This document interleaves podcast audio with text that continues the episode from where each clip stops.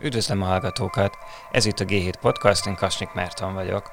A mai műsorban szó lesz a Budapest-Belgrád vasútvonalnak a halasztásáról és a makrogazdasági előrejelzéseknek a pontatlanságáról is. De mielőtt belevágunk ezekbe a témákba, hadd osszam meg a közönséggel, hogy megvan az időpontja a következő élő rendezvénynek, tehát a következő G7 Podcast Live február 5-én szerda este fél hétkor lesz a Dohány utcai magvető kaféban, és a vendégünk Zsidai Viktor lesz, akivel egy várhatóan nagyon izgalmas beszélgetésre van kilátás, úgyhogy várunk mindenkit szeretettel. Azok körében, akik követik a gazdasági híreket, népszerű dolog azon problémázni, hogy a különböző ilyen gazdasági prognózisok azok elég gyakran nem olyan pontosak. A probléma egy része talán éppen az, hogy viszonylag ritkán látjuk az előrejelzéseket, meg az adatokat egyben. Mindig csak pontszerűen látjuk őket, akkor, amikor bejelentik a különböző intézmények, meg kutatóintézetek az előrejelzéseiket, és aztán jellemzően jóval később, amikor aztán megtudjuk, hogy a statisztikai hivatal éppen mit állapított meg, ezt egyébként később gyakran felül is vizsgálják, ugye ezeket a különböző makroadatokat, és hát viszonylag ritka, hogy valaki ezeket így összevesse. Tehát, hogy milyen prognózisok után milyen valódi tényadatok következtek és hát Hajdú Miklós és Tubnya Bence kollégáim pont arra tettek kísérletet, hogy megpróbálják összevetni a folyamatosan készülő előrejelzéseket, amik valamennyire aztán meg is határozzák, ugye, hogy a gazdasági szereplők hogyan készülnek a jövőre, hogy ezek az előrejelzések végül hogyan feleltek meg, hogyan vethetőek össze a későbbi valóságos eredményekkel. Szia Bence! Üdvözlöm a hallgatókat! Szia Miki! Én is üdvözlök mindenkit! És egyébként mi volt az a néhány ilyen szereplő intézmény, meg kutatóintézet, amiket vizsgáltatok? Ugye néztük a nemzetközi intézmények közül az OECD, az IMF jelentéseit, az Európai Bizottság jelentéseit, aztán a magyarországi intézmények közül megvizsgáltuk ugye az NGM, illetve pénzügyminisztérium becsléseit, a Nemzeti Bank becsléseit, és még néztük a GKI és a Kopinterki konjunktúra kutató GDP előrejelzéseit. Ez a század És a század véget, igen. Ezt is ugye még bevettük az elemzésbe, csak ugye a század végnél az egy nagyon fontos probléma volt, hogy ott 2014-től kezdve vannak adatok, tehát azért azokat komoly fenntartással kell kezelni, azokat az eredményeket, amiket a század véggel kapcsolatban kaptunk.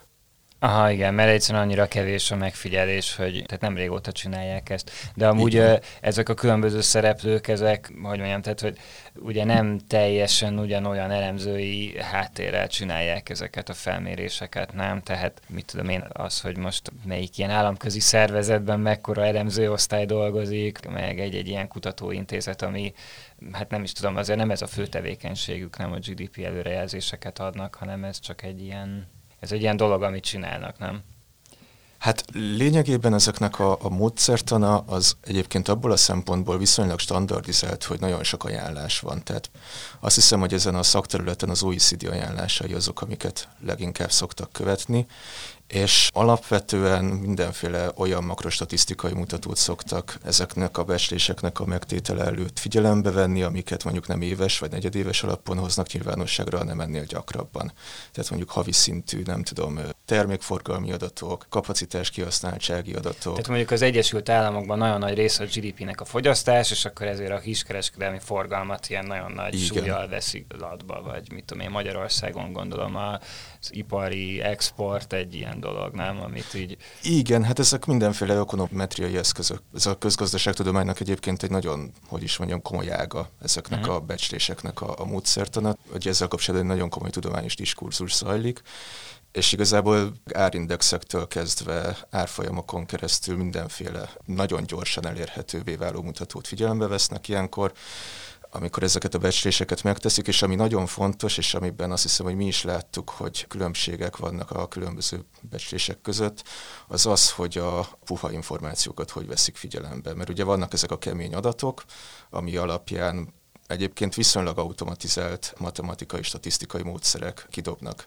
Aha, tehát van egy ilyen bizonytalanság, nem? Meg vannak ezek a folyamatosan beérkező adatok, és közben bekerül egy ilyen modellbe, az kiad valamit, igen, igen, és akkor például az adatok minőségével kapcsolatos bizonytalanságokat, vagy mondjuk az olyan sokszerű kormányzati intézkedéseket, vagy a vállalati szférában, hogyha nem tudom, leépítés, vagy, vagy mondjuk egy üzem felépítésének a tervét bejelentik, akkor ezeket ugye az adatokból nem fogjuk tudni látni ezeknek a várható hatását, viszont itt jönnek a képbe az elemzők, akik ezeknek a figyelembevételével korrigálnak valamennyit a, a statisztikai modellekből származó becsléseken. Na tök jó, és mi lett, a, mi lett az eredmény? Kitéved a legnagyobbat és a legkevésbé? Hát ugye még azt szeretném elmondani, hogy mi ugye 15 év adatait hasonlítottuk össze, tehát 15 év becsléseit és reál adatait hasonlítottuk össze, azért ez egy nagyon rövid periódus, tehát olyan messze menő következtetésekben nem mennénk bele, de azért az jól látszik, hogy azok a, a becslések sikerültek jobban, amiket Magyarországon fogalmaztak meg, és a szakértői intézmények és nekem az legalábbis a benyomásom, hogy itt például ez tetten érhető, hogy valószínűleg ezekhez a buha információkhoz itt az országon belül a területet jobban ismerő közgazdászok jobban hozzáférnek és jobban tudják ezeket kezelni és uh-huh. beépíteni a becslésekbe.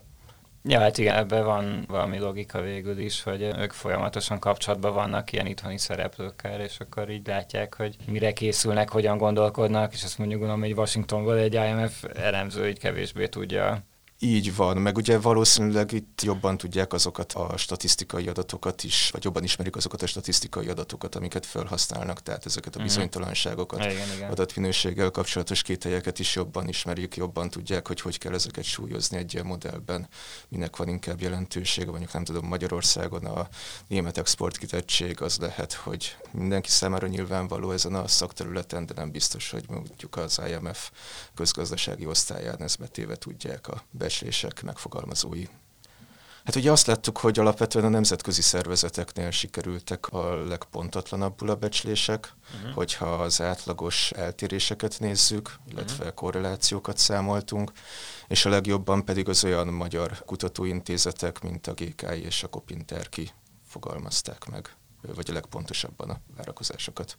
És így lehet ebből ilyen valamilyen általános következtetést levonni, vagy így nem tudom, összevetettétek ezt az ilyen külföldi tapasztalatokkal, hogy, mert gondolom azért nem csak Magyarországon lehet összevetni a, az előrejelzések pontosságát aztán a, a valódi adatokkal később. Hát ugye ábrára vittük a, az előrejelzéseket, és ami nagyon látványos volt ez alapján, hogy a válságot azt nagyon gyengén tudták előrejelezni gyakorlatilag itt a 2009-es visszaesésnél ott az IMF és az Európai Bizottságot növekedést jósolt, és a visszaesést pedig a többi előrejelzés is nagyon-nagyon alul becsülte, és 2012-ben pedig csak a GKI és az OECD találta el azt, hogy visszaesés lesz, tehát ott szintén nagyon félrementek az előrejelzések és hát igazából megnéztük azt is, hogy ennek a saját kutatásunk mellett megnéztük azt is, hogy nemzetközi kutatások általánosabban több országra vonatkozóan mit mondanak. Az Economistnak volt egy elég jó gyűjtése erről, amiben 15 országot néztek, és egy 20 éves időtartamon, tehát az egy, egy masszívabb adatbázis, illetve az IMF-nek is volt egy 63 országot és 30 évet lefedő tanulmánya. És hát az jött ki ebből, hogy igazából ez mindig így van, hogy nem látják egyszerűen azt, hogyha recesszió van. Tehát, hogyha ha lassulás következik, azt nagyjából el tudják találni, viszont a, a gazdasági visszaeséseknek az előrejelzésével írtózatosan gyengék az előrejelzések. Ja, de hát ez mondjuk elég érdekes, nem, hogy azért úgy vehettük észre, hogy mondjuk az utóbbi öt évben például a magyar növekedést rendszeresen alulbecsülték szinte mindenki még a kormány is. Egyébként nekem ez nagyon tetszett, hogy az egyik legnagyobb mellélövés, az ugye pont a Matolcsi féle NGM-es elemzőgárda, aki elég sok bakit csinált abban az időben, ugye ez a 2010 és 13 közötti időszak, azt hiszem. Tehát ugye a 12-es GDP-re adtak egy 3%-os növekedésre szóló előjelzés, aztán valójában ugye másfél százalékkal csökkent akkor a kibocsátás. Részben egyébként az ő tevékenységük eredményeképpen, mert ugye akkor vezették be a bankadót, meg ilyesmit, ami azért eléggé visszahúzta a gazdaságot abban az időben. Igen, szóval ez elég érdekes, nem? Hogy, hogy mint hogyha most úgy növekedne a magyar gazdaság, hogy ez így mindenkit egy kicsit így meglep. Ez is látszik, de egyébként, hogyha ilyen általánosságokat nézzünk, akkor még a mihez kapcsolódik, és szerintem érdekes, hogy a, az IMF tanulmányából még az derült ki, hogy a, az ilyen kiugró növekedési adatokat sem szokták eltalálni. Általánosságban az igaz, hogy a visszaesést nagyon nem látják előre, de fordítva is igaz, hogyha valamiért egy kiugró növekedési adat van, az, azokat sem találják el jól. Tehát végül is lehet, hogy valamennyire ez is szerepet játszik a, ez, a, ez a jelenség. És ezeknek a pontatlanságoknak egyébként van bármilyen következménye, vagy szerintetek így probléma ez, hogy, hogy így nehéz ezt előre eltalálni? Most arra gondolok, hogy például, hogyha mondjuk az inflációt valaki nagyon túlbecsüli, majd az infláció előrejelzést túlbecsüli, akkor arra jöhet egy olyan monetáris politikai válasz, hogy kezdenek eszetlenül szigorítani, ami aztán recesszióba dönti esetleg a gazdaságot, mert volt már ilyen. És például azt hiszem pont az IMF ilyen előrejelzéseknél szokták azt mindig kimutatni, hogy mindig azt jósolják, hogy az infláció így vissza fog menni egy ilyen magasabb szintre, és sosem megy vissza ugye az utóbbi tíz évben. Szóval nem tudom, hogy ti látok ebben egy ilyen problémát, hogy uh, ezek a makroelemzések pontosságra nem tűnik úgy, hogy nagyon javulna ilyen hosszú távon, annak ellenére, hogy egyre nagyobb erőforrásokat, meg egyre jobb módszereket tudnak bevetni. Hát itt, ami alapvető probléma szerintem, az az, amit egyébként Bence most felhozott, hogy pont azokat a, a fordulókat nem találták el, amikor ugye a válság bekövetkezett, vagy mondjuk ezeket a váratlanul magas növekedési ütemeket. Tehát igazából nem az a probléma, amikor mondjuk nem tudom, két és fél százalékos növekedés helyett csak 2,1-et jósolnak, vagy 2,7-et, hanem az a, a nagyobb gond, hogy ezeknek az adatoknak az alapján inkább ezeket a, a fordulópontokat szeretnék előre látni, a, akár a politikai politikai döntéshozók, vagy a vállalatvezetők, az ő szempontjukból is nagyon fontosak egyébként ezek az elemzések. Tehát itt, igen, itt, itt van egy nagyon komoly probléma, hogy pont ezekben teljesítenek gyengén ezek a becslések. Nekem itt még egy dolog eszembe jutott azzal kapcsolatban, amit mondtál, hogy általánosabban is a makroökonómiával szemben egy kritikaként fogalmazódott meg nyilván a 2008-as válság után, hogy hát így hol volt ez a tudomány, amikor ezt látni kellett volna, mert nyilván nagyon sok minden függettől, hogy ezeket a visszaeséseket előre tudják-e jelezni, és akkor nagyon sok gondolkodás volt a tudomány területen belül, hogy mi okozta azt, hogy ezeket a dolgokat nem látták, és például olyan magyarázatok is előfordultak, vagy nagyon népszerűek voltak, mi ez az ilyen klasszikus ilyen Keynesi elmélet jött elő, hogy a, a csorda szellem miatt a, a gazdasági szereplők, tehát ugyanúgy, ahogy a jegybankok, ahogy a tőzsdén a, a befektetők, és úgy látszik, hogy egyébként az elemző intézetek is, amikor információhiányos helyzetben hoznak döntést, akkor hajlamosak más szereplőknek a cselekedeteit információnak tekinteni. Uh-huh. És ez az IMF tanulmányában is egy magyarázatként jött elő, hogy lehet, hogy az is van, hogy ilyen igazodási pontnak veszik egymásnak az előrejelzéseit ezek a, az intézetek, és ez is ugye gyengíti annak a lehetőségét, hogy előre tudják jelezni a visszaeséseket. Egyébként az, hogy a hazai szereplők így jobban tudják így megjósolni az ilyen makrogazdasági folyamatokat ott, ahol ők élnek, ez szerintetek jelenthet bármilyen előnyt egy magyarországi befektetőnek? Tehát például, hogyha mondjuk valaki egy magyar befektetési alapot csinál, és mondjuk forint, meg mindenféle forint alapú eszközökbe fektet, gyorsabban fogja ő látni azt, hogyha itt lesz valamilyen piacforduló, vagy nem tudom, egyszerűen csak azért, mert itt van, és jobban hozzáfér az információkhoz. Hát amúgy egyébként, ha mindegy, szerintem amúgy azért nem, mert tökre a külföldi folyamatoknak a következménye a legtöbb dolog, ami itt történik, nem? Hát igen, Tehát csak ugye az... Azért állt földbe az OTP 2008-ban, mert veszélyes bankpiaci eszközökből kilépett mindenki, és olyan dominó hatás volt, és tök nem Magyarországról indult például. Igen, csak hogy ez megint egy nehéz kérdés, hogy ahhoz, hogy tudja az ember, hogy melyik külföldi folyamatokat kell figyelni egy adott ország szempontjából, ahhoz meg tisztában kell lenni azzal, hogy az itteni gazdaság hogy működik, meg mik, mik mozgatják. Tehát mondjuk ebből a szempontból barom érdekes a magyarországi helyzet, mert rendszerint azokban a, az előrejelzésekben vagy dokumentumokban, amiket ezekkel a becslésekkel kapcsolatban kiadnak, nagyon sok Európai Uniós és német becslést is bele szoktak írni ezekbe, és értékelni szoktak ezekben az anyagokban, mert ugye nagyon nagy a kitettsége a, a magyar gazdaságnak. Ezt az információt, hogy ezekre az adatokra is, meg elemzésekre is figyelni kell. Ezt viszont nyilván Magyarországon jobban lehet látni, vagy jobban lehet tudni. Na jó, akkor azt hiszem, ezt túlbeszéltük. Köszönöm szépen, hogy itt voltatok. Folytassuk akkor a Belgrád-Budapest vasúttal. Ez ugye sokáig úgy tűnt, hogy kőbe van vésve, és szinte elkerülhetetlen, hogy megépüljen, bármit is gondolunk arról, hogy meg fogja érni, vagy nem, meg milyen költségekbe veri az országot, és mennyire végig gondolt beruházás, de aztán az utóbbi hetekben mégis elkezdtek olyan jelek jönni, hogy talán mégsem fog megépülni, és hát, hogy ezt átbeszéljük, itt van Váci István kollégám. Szervusz, köszöntöm a hallgatókat! Szóval miből kezdett az világos lenni számodra, hogy még sincs annyira kőbevésve ennek a beruházásnak a megvalósítása?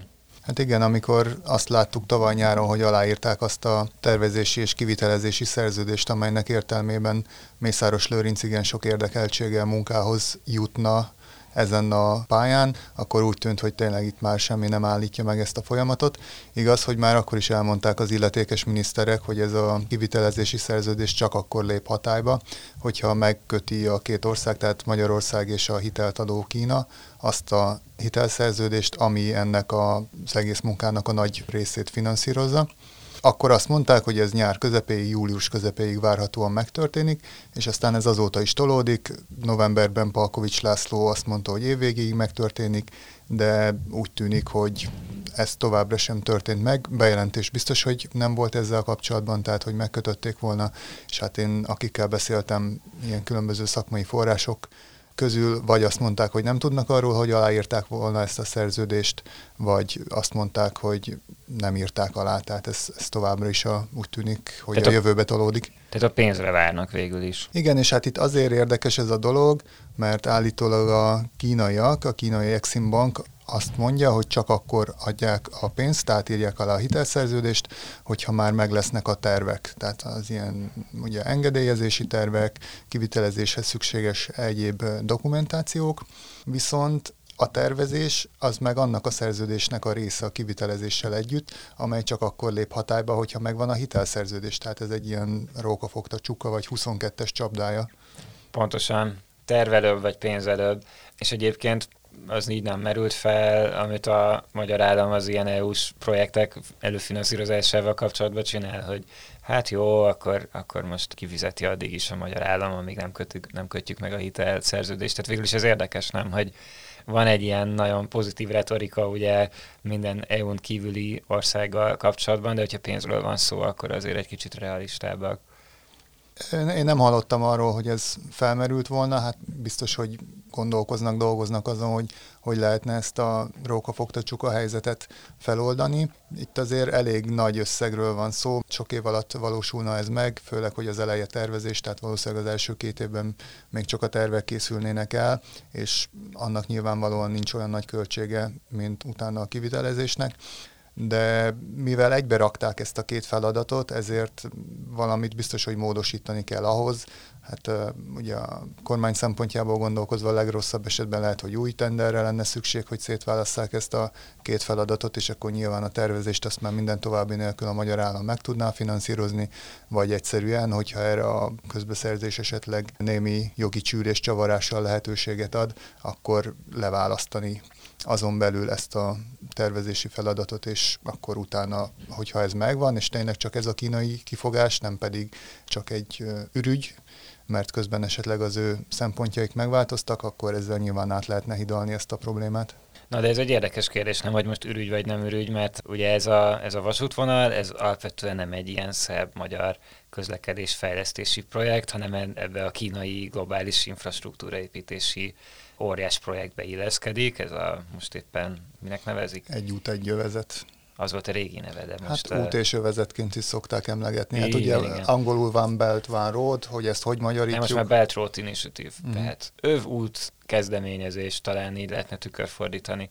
Tehát ugye itt van ez a kínai kezdeményezés, és, és most már ezt csomó elemző követi, hogy ez hogyan áll a különböző ilyen projekteknek a megvalósítása világszerte, és amikor tavaly ugye egyértelmű lehet, hogy a kínai gazdaság eléggé gyorsan lassulni kezdett, mindenféle pénz problémák vannak arra felé is, akkor úgy tűnt, nem csak ez a projekt kezdett el így tolódni, meg halasztódni, tehát mint hogyha a kínaiak maguk is úgy lennének ezzel, hogy nem kell annyira elsietni most ezt a projekt projektet, amikor ekkora gazdasági gondjaik vannak. Ez is lehet egy szempont, de akár az is, hogy közben Olaszországgal is megállapodtak a nagy gazdaságok közül elsőként, ott is lesznek kikötőfejlesztések, amik alapvetően azért bizonyos határok között, de mégiscsak Pireusznak támaszthatnak majd versenyt, ahonnan ugye ez az Atén melletti kikötő, a tervek szerint ugye innen indulnak, illetve hát ez a forgalom igazából már ma is létezik. Ott Pireuszban kirakott konténereket átrakják vasútra, és onnan ugye Görögországon, Észak-Macedónián és Szerbián keresztül érkezik Magyarországra, és innen tovább, amerre ugye a megrendelő kérte, tehát Csehországba például, vagy egyéb helyekre. És Olaszország lehet bizonyos szempontból versenytárs, de az is lehet, hogy egyszerűen a kínai prioritások megváltoztak, és azt látják, hogyha mondjuk egyszerűen ilyen megtérülési szempontból nézik, hogy valójában például a görögországi, észak-macedóniai, szerbiai szakaszokon sokkal nagyobb időnyereséget lehetne elérni, mint Magyarországon, ahol most is nem egy korszerű pálya, de igazából erre a mostani forgalmat, sőt a mostani forgalomnak a többszörösét is a jelenlegi állapotában is ki tudná igazából szolgálni. De akkor mi szükség van erre a vasútvonalra? Hát ez egy nagyon érdekes kérdés, és én amikor már először kezdtem ezzel foglalkozni, ami még 2013-ban volt, akkor merült fel ennek a projektnek a gondolata először, és egyébként akkor még úgy tervezték, hogy 2017-ben már meg is valósul. Igazából már akkor sem értette senki a, a kormányzatnak a vasúttal foglalkozó köreiben. Olyan véleményeket hallottam, hogy hát valamilyen projekt kell, amibe Kína beszáll tőkével. Ugye volt korábban egy olyan verzió, egy Budapestet délről elkerülő tehervasúti félkörgyűrű a v de aztán ennek a tervé az asztalfiókba kerültek. Ugye még korábban volt egy olyan terv, hogy a Ferihegyi reptérről ugye egy gyorsvasutat építenek, akár a nyugatiba, akár a keletibe, Ugye ebből se lett semmi, bár például tavaly ennek a tervei is valahogy előkerültek, bár azt nehéz megítélni, hogy ez, ez mennyire komoly, és hát aztán ugye ezek után jött be a, a Budapest-Belgrád fejlesztés, ami hát most látjuk, hogy hogy áll, de igazából úgy tűnik, hogy tényleg az a cél, hogy, hogy legyen egy, egy olyan projekt, amiben Kína be tud szállni hitellel. Esetleg még ezt ahhoz lehet kötni, amit Orbán Viktor, Szijjártó Péter is nagyon szívesen elmond, hogy minden nagy világgazdasági szereplő, minden nagy hatalom számára az legyen az érdek, hogy Magyarország sikeres. Ugye Oroszországot egyebek mellett a paksi bővítéssel próbálják ebben érdekelté tenni, Kínánál ez a projekt, vagy hogyha esetleg nem ez, akkor valami más legyen. Ugye Törökországnak is egyre több a, a gazdasági érdekeltsége Magyarországon. Azért ez még eléggé korlátozott, azt hiszem, mert hát, így viszonylag szűk szektorokra, meg kapcsolatokra korlátozódik. Hát igen, nem ez a nagyságrend kétségtelen, mint főleg ha a paksi bővítést nézzük, de mondjuk azért ugye főleg Adam Polat üzletembernek van egyre több ingatlanos érdekeltsége Magyarországon, plusz hát láttuk legutóbb is, hogy Erdogan milyen szívesen időzik Budapesten? Mindenki örömére. De mondjuk ez egy, ez egy ravasz ilyen geopolitikai hozzáállás, de nem tudom, én, én ezért továbbra sem értem ezt, hogy nem lehetette volna valami olyan projektet találni, ami beleillik a kínaiaknak is ebbe az infrastruktúra fejlesztésébe, és Magyarország szempontjából sem teljesen értelmetlen, de hát úgy látszik ez, ez nem volt teljesen prioritás. Egyébként ez is felmerült, mert a másik nagyjából hasonló vezetésű vasútvonal, tehát ami ugye a szerb határtól Budapest felé tart, igaz, hogy nagyobb kerülőkkel, ugye ez a Szabadka, Röszke, Szeged, és onnan kezdve ugye Budapest felé Kecskeméten keresztül vezető vasútvonal. Ennek sokkal nagyobb az utas forgalma már most is, meg egész egyszerűen azért, mert sokkal népesebb településeken halad át, a növekedési potenciája is nagyobb lenne, és állítólag a kínaiak egy ponton hajlottak volna arra, hogy ezt az egész csomagot inkább vigyék át arra, hiszen a teherforgalom igazából ott is tudna azért haladni, és közben az utasforgalom is növekedne, tehát igazából, főleg miután az utóbbi pár évben azért világszerte elég sok kritikusa lett ennek a még korábban új útnak is nevezett kezdeményezésnek, tehát hogy drágán, értelmetlen projektek épülnek szerte a világban. Azóta azért úgy tűnik, hogy ők is odafigyelnek arra, hogy olyan szempontból védhető projektek legyenek ezek, hogy egyrészt a megtérülési mutatók is jobbak legyenek, másrészt pedig a, az adott országban, ahol ez megvalósul, ott ne legyenek ezek népszerűtlenek, és hogyha olyan fejlesztés valósul meg, amit aztán később többen használnak, az, az nyilván egy sokkal védhetőbb, sokkal népszerűbb fejlesztés lenne. Aha, értem. Csak hát mondjuk ez az is kéne akkor, hogy a magyar döntéshozatalban ne az legyen a kiemelt szempont, hogy kell egy nagy projekt a Mészáros Lőrinc csoportjának, amivel tere tudja rakni a megrendelés könyvét a következő évekre. Hát az már most is eléggé tele van, de hát ez egyébként a saját cégcsoportjának a nagyságrendjéhez, főleg ha csak a vasúti ágazatot nézzük, akkor ezért ott is egy, ha nem is nagyságrendi ugrás lenne, de azért nagyon jelentős növekedést, és ráadásul ugye évekre ellátná munkával ezeket a cégeket. Na jó, hát akkor már csak ezért is drukkolnunk kell, hogy ne jussuljon meg ez a beruházás. Köszönöm szépen, Pista, hogy elmondtad. Ez volt most erre a hétre a G7 Podcast, és találkozunk legközelebb.